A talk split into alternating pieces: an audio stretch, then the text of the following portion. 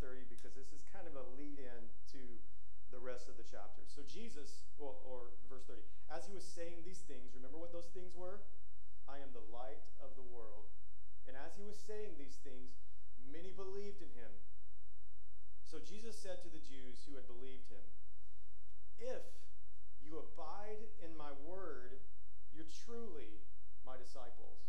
Now, in my real Bible, I have truly underlined right there. If you are my disciples, uh, if you abide in my word, you are truly my disciples. And you will know the truth, and the truth will set you free. Pretty common, a popular verse, right? And then they answered him. This is where it gets awkward. We are offspring of Abraham and have never been enslaved to anyone.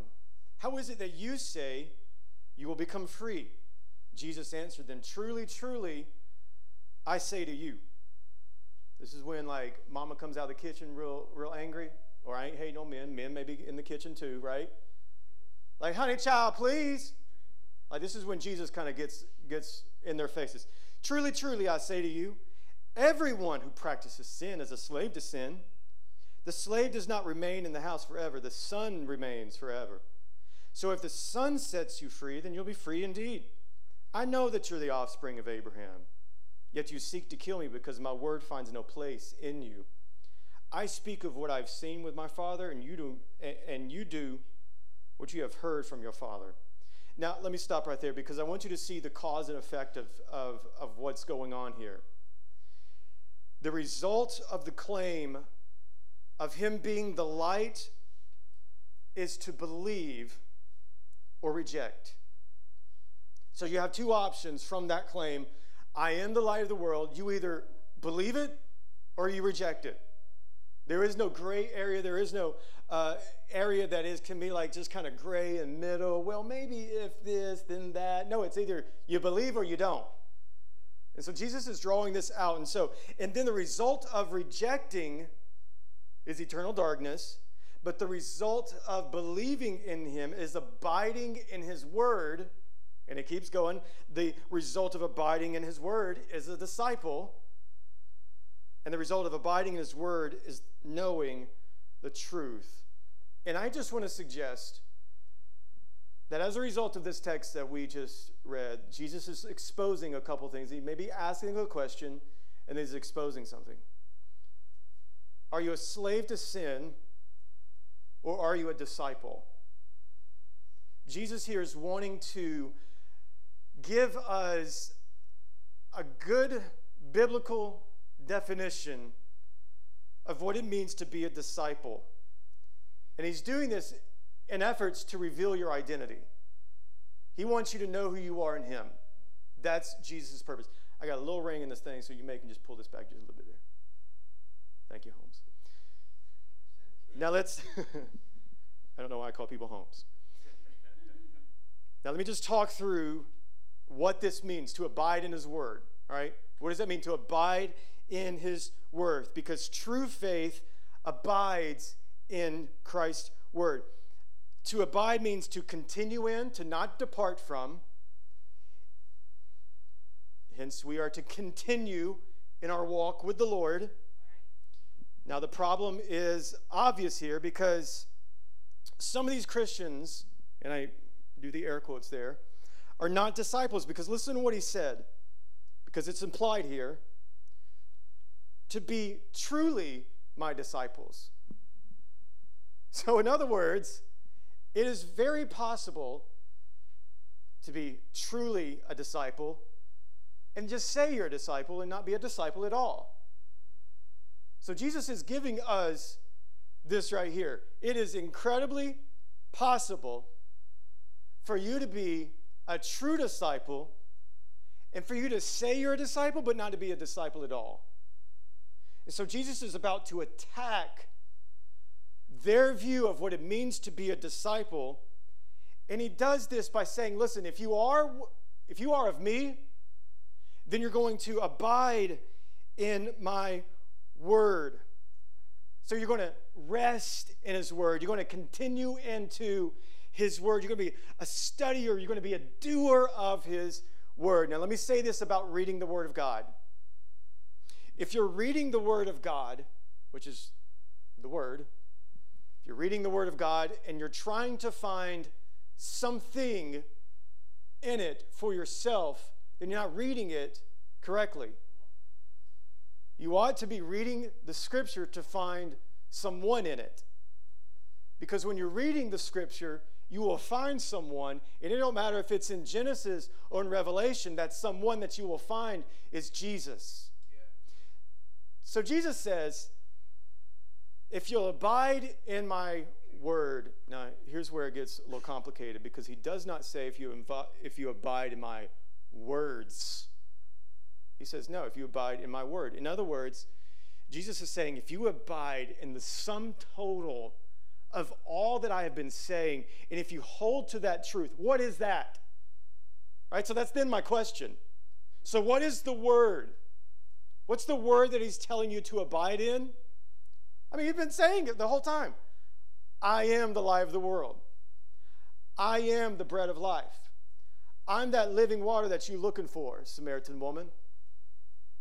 So he's telling us to abide in his word is to abide in Jesus, is to see him rightly for who he really is. That's what it means to abide in the sum total of his teachings. And his teachings is pointing us back to the deity and the claim Jesus that I am the light of the world. That's what it means to abide. Now, here's where it gets even more complicated. So, if you abide in the Word of God, then you will know the truth, and the truth will set you free. Now, truth is interesting, particularly in our day and time. Because people believe that truth is absolute, right? Because it's all wrapped in to what an individual, how they view truth. Okay?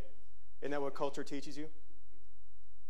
That the truth is, it's, it's how you view it and they believe that there is no absolute truth. This may seem confusing, but in essence, if truth is relative, then isn't that an absolute truth? Okay, some of your minds just went, What are you talking about?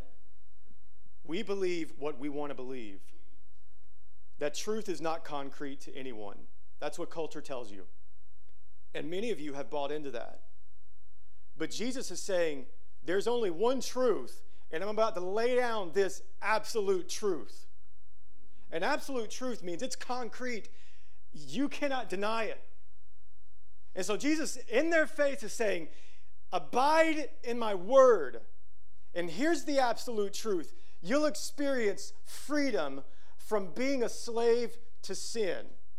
Now, that's the truth he's talking about, and that is absolute truth. That is what distinguishes you, brothers and sisters, from being a follower of Christ than to be a follower of what Jesus is about to tell him of Satan. now, this conversation is about to get really, really crazy because Jesus and these people, I mean, it's about to get really, really heated. So, Jesus here is laying out all right, if you want to be free from the bondage from the spiritual bondage of slavery, then you have to recognize and believe in the absolute truth that I am God. That's all that Jesus is saying here. I know that that was a little heavy, but it, it's going to be all right. Because now it's about to get really cray cray up in here, okay? Now, listen to what he says. So, you'll be free from the bondage of slavery, and they get really, really offended by this. So they say, so this is what Jesus just said like, you're all slaves of sin, I'm the way. Abide in me, know me. I am that which the prophets have been talking about. I am that which everything has been written about. I'm the guy. You're a slave to sin. And so they go, oh, no, no, no, no, no, Jesus. You don't know us. We related to old Abraham. Now, here's what they just did they're trying to use their inherited privilege, although we we're, more, we're morally good people. You don't, you don't know me. Father Abraham, I'm his descendant. I have inherited privilege, Jesus. Who do you think you are? I mean, so they, they got really offended. How can we be a slave to sin if Father Abraham is my relative? Like, I, I am a good person, Jesus. How dare you say that I am a slave to sin? But Jesus wants to thin the herd. Y'all know Jesus all about doing that. He all about just dropping grenades in crowds and like, we're to say who my real followers are. Every single one of y'all are slaves to sin unless you abide in me. Which should let us know Jesus is not about huge followings. I would suggest that he's more concerned about a few faithful people.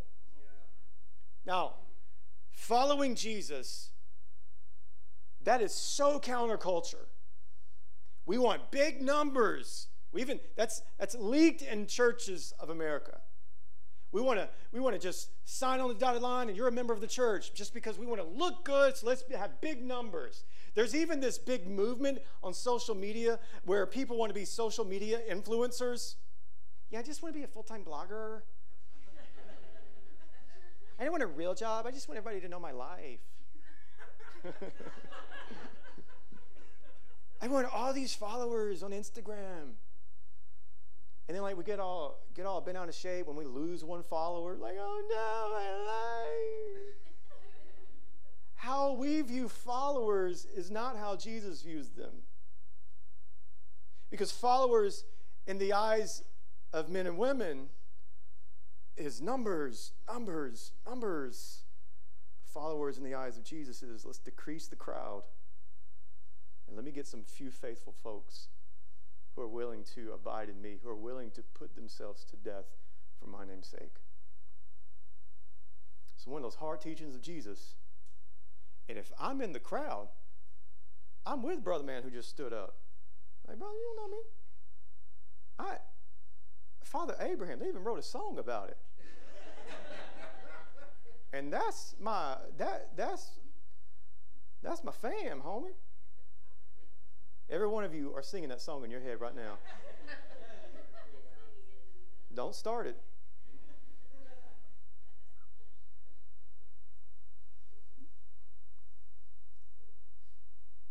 What they were more interested in is being connected to their privilege, connected to tradition. But what Jesus was more interested in them is he wanted them to be connected to him. That's it. And it's so offensive to them.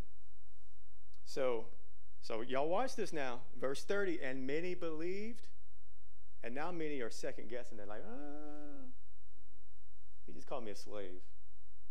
He don't know me. Now here's where it gets really, really crazy. They answered him, Abraham is my father. Jesus said to them, Well, if if you were Abraham's children, you'd be doing the works Abraham did. But now you seek to kill me, a man who has told you the truth that I heard from God. This is not what Abraham did. You're doing the work your father did. Oh, no, no, no. And then they said to him, Y'all look at the shade they throw in. We were born, we, we were not born of sexual immorality. Whew. We have one Father, even God. And Jesus said to them, If God were your Father, you would love me, for I came from God and I'm here. I came not of my own accord, but He sent me. Why do you not understand that I say? It is because you cannot bear to hear my word. your dad is the devil. and your will is to do the devil's desires.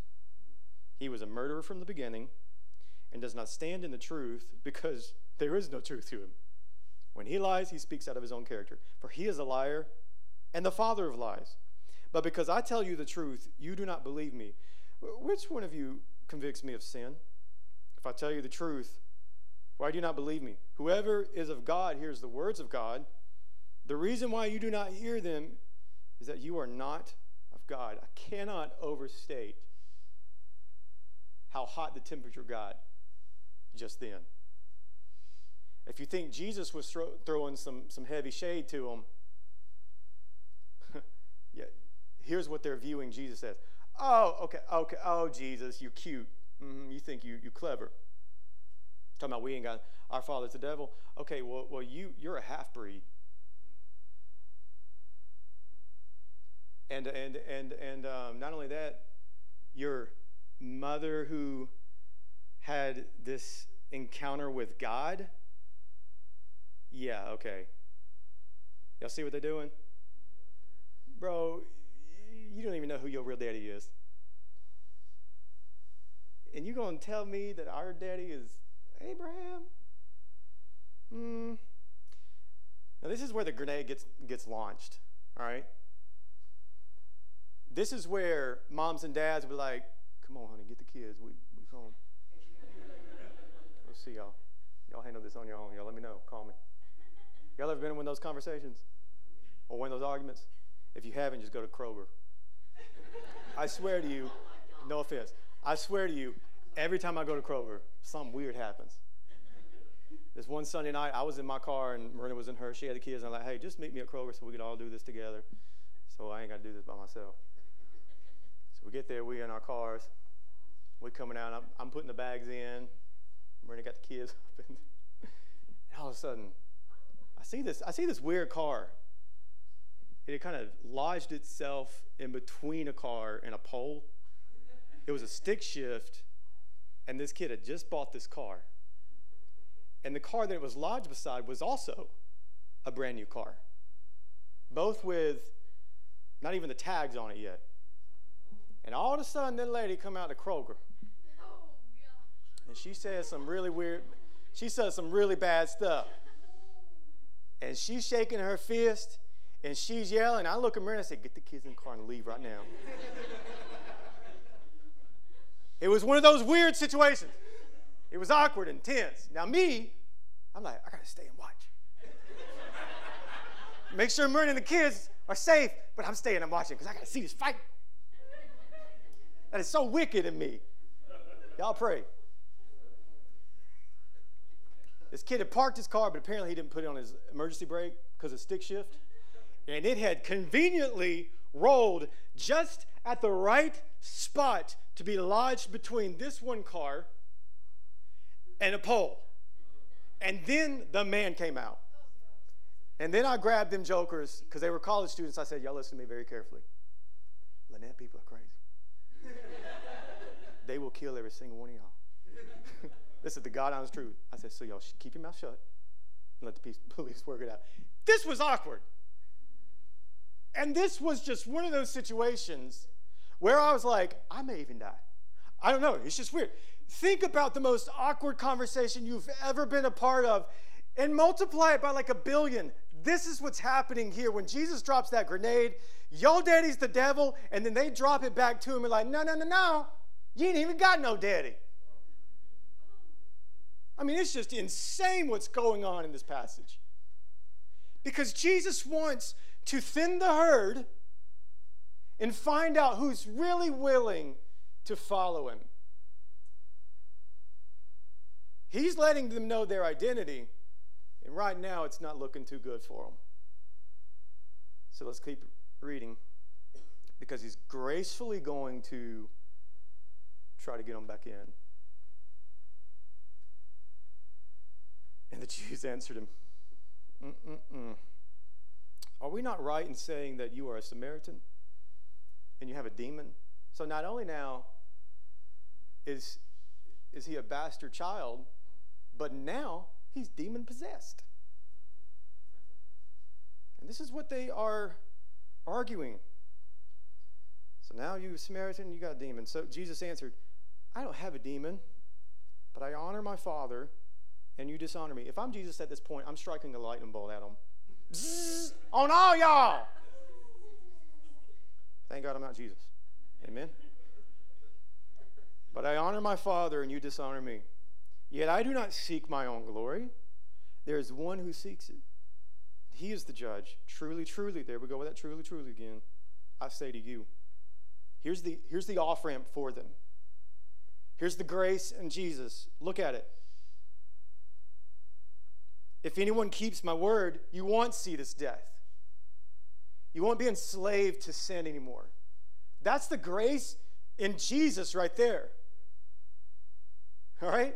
Because he didn't have to say it again, but he did because he's here to seek and save some lost people. You'll never see death. The Jews said to him, mm, Now we know that you have a demon. Abraham died, as did the prophets, yet you say, If anyone keeps my word, he will never taste death. Are you greater than our father, Abraham, who died? And the prophets died? Who do you make yourself out to be? And Jesus answered, If I glorify myself, my glory is nothing. It is my Father who glorifies me, of whom you say, He is our God. but you have not known him. I know him. If I were to say that I do not know him, I would be a liar just like you. But I do know him, and I keep his word. Your father Abraham rejoiced that he would see my day. He saw it and was glad. Now look at this. The Jews said to him, You're not even 50 years old, and you've seen Abraham? Jesus said to them, Truly, truly, I say to you, before Abraham was, I am. Translation, ego eimi. Just the same word that he used to identify himself. Moses said, God, yeah, but who am I going to tell him that sent me? And the voice came and said, Ego eimi, I am. And then they picked up their stones and they were ready to throw him. You know why? Because this is the most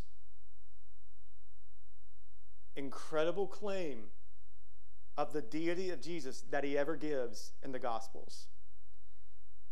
Everyone, if you missed it with the light conversation, if you missed it with the bread conversation, then everybody would have got it by now.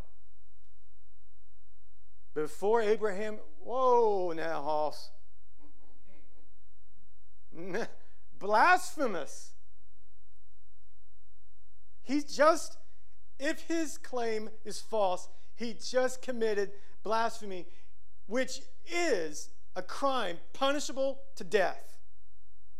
So if he is who he is, who, who if he is not who he says he is, he deserves to be stoned. They pick up the stones and Jesus went all ninja on them.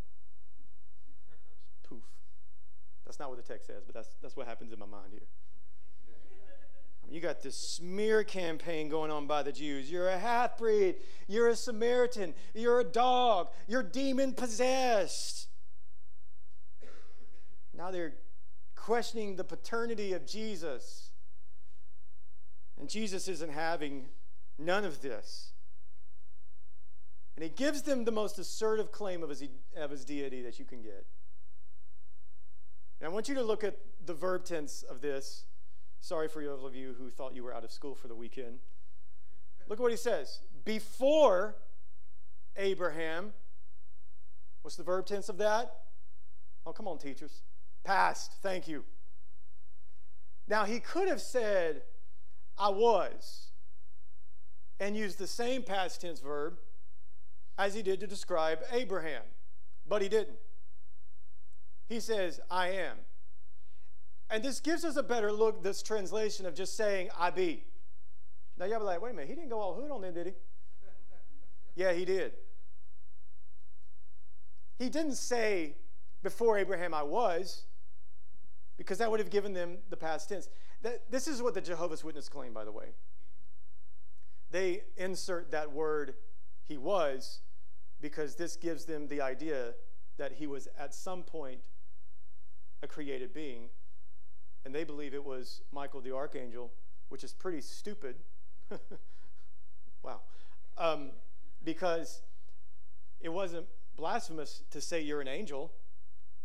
So, what are they going to do? Kill you because you're saying you're an angel? They didn't do that.